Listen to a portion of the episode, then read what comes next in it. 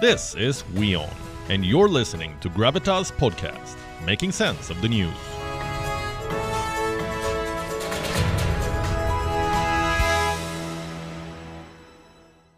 Every war has a villain, someone who defines the politics, the battle, and the drama. In this war, that's Vladimir Putin. And frankly, he fits the bill. Former spy, unlikely rise to power, and a mysterious personal life.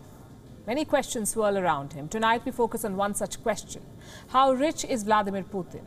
Here's what the official records say Putin's annual salary is $140,000. His assets include one apartment, one trailer, and three cars. Modest, simple, frugal. Well, not so fast. Unofficially, Putin could be a billionaire. According to one report, he could be the richest person on earth. His net worth almost $200 billion. Take a look at his assets. A mansion on the Black Sea worth $1 billion. It's got a casino, a nightclub, the whole shebang. The sofas are worth $500,000. The bar table worth $54,000. Even the washrooms are minted. It's got toilet brushes worth $850, paper rolls worth $1,200. Imagine maintaining a property of this scale. Well, you don't have to imagine because we've got the numbers. $2 million and 40 employees. That's what it takes to maintain this mansion, and that's where Putin allegedly holidays. But how does he get there? He can choose from this ex exhaustive list 58 aircraft, 700 cars, or perhaps the $100 million super yacht. Vladimir Putin is spoiled for choice. He's also got an impressive watch collection. Take a look at this picture. Putin is wearing a Patek Philippe perpetual calendar wristwatch. Price tag $60,000. If you think that's expensive, sample this. A German luxury watch. Price a humble $500,000. There are no pictures of Putin sporting it, but multiple reports say he's a proud owner. 500,000. Put together, the Russian president could be worth $200 billion. Where did that number come from? It was estimated by a financier called Bill Browder. He runs Hermitage Capital Management. At one point, it was the largest foreign portfolio investor in Russia, but Browder got nosy. He took on big Russian companies like Gazprom. The result was this he was banned from entering Russia. Coming back to Putin, how exactly did he make this money?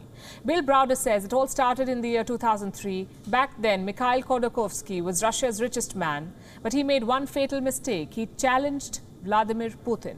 What followed was a witch hunt. Khodorkovsky was jailed, his companies were seized. So the spooked oligarchs reached out, reached out to Putin, and they had one question how do we stay on your good books? According to Browder, Putin demanded 50% on profits, on assets, on everything basically. I know the story sounds very dramatic, but remember, these are only reports. The real picture could be very different from this.